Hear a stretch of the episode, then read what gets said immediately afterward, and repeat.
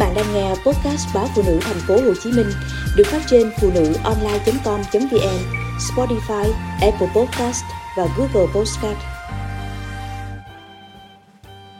Đậu hũ hấp rau răm, món ăn chơi lạ lùng. Một chút cay của ớt, nồng của rau răm, cùng vị mặn đậm đà của muối tiêu và chút chua nhẹ nhẹ của tắc đã giúp miếng đậu hũ trở nên tròn vị. Đậu hũ từ lâu được xem là loại thực phẩm lành mạnh, thay thế đạm động vật trong chế độ ăn chay của người châu Á nói chung. Tại Việt Nam, đậu hũ hiện diện trong bữa ăn một cách thường xuyên, vừa làm món chay, vừa làm món mặn, đều rất ngon. Loại thực phẩm làm từ đậu nành này có nhiều cách chế biến rất phong phú, cho ra các món ăn đa dạng như đậu hũ dùng thịt sốt gà, đậu hũ khìa nước dừa, đậu hũ sốt nấm, trộn gỏi, chiên xù, chiên giòn, vân vân. Đi ăn ở các hàng quán, thực khách cũng quá quen thuộc với món đậu hũ chiên giòn, chấm mắm tôm rất bắt vị, hoặc món bún đậu mắm tôm miền Bắc với những bìa đậu hũ dày, mềm mịn cũng đã dần chinh phục được khẩu vị của người miền Nam. Tuy nhiên ở Châu Đốc, người dân lại sáng tạo ra một món ăn hoàn toàn khác, rất đơn giản nhưng lại vô cùng thơm ngon, hấp dẫn đó là đậu hũ hấp rau răm muối tiêu. Hình ảnh một người đàn ông đi xe máy chở theo một chiếc nồi khá lớn đầy ắp những miếng đậu hũ vàng ươm đang hấp bốc khói nghi ngút rất hấp dẫn. Miếng đậu thơm béo đó sẽ được rạch đôi, chét ít muối tiêu cùng chút sốt dầu ớt thơm đều khắp mặt trong.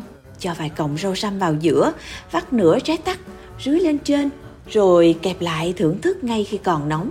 Một chút cay của ớt, nồng của rau răm cùng vị mặn đậm đà của muối tiêu và chút chua nhẹ nhẹ của tắc. Tất cả giúp miếng đậu hũ trở nên tròn vị, kích thích vị giác rất nhanh. Gọi là ăn chơi cũng được, ăn no cũng xong. Xe đậu hũ của người đàn ông này rong ruổi khắp chợ Châu Đốc và làng của người chăm đa phước. Đây có thể được xem là người đầu tiên bán món ăn đơn giản này.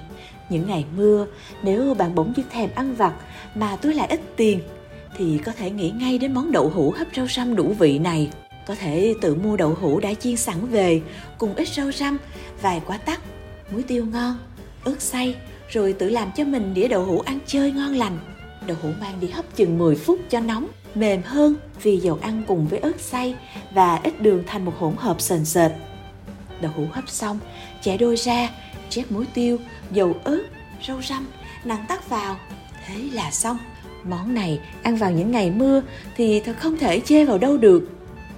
Từ một miếng đậu hũ thông thường, ngày nay nó trở thành nhiều món ngon, độc đáo hơn như món mì pasta và món lasagna làm từ đậu hũ của Ý khiến thế giới kinh ngạc.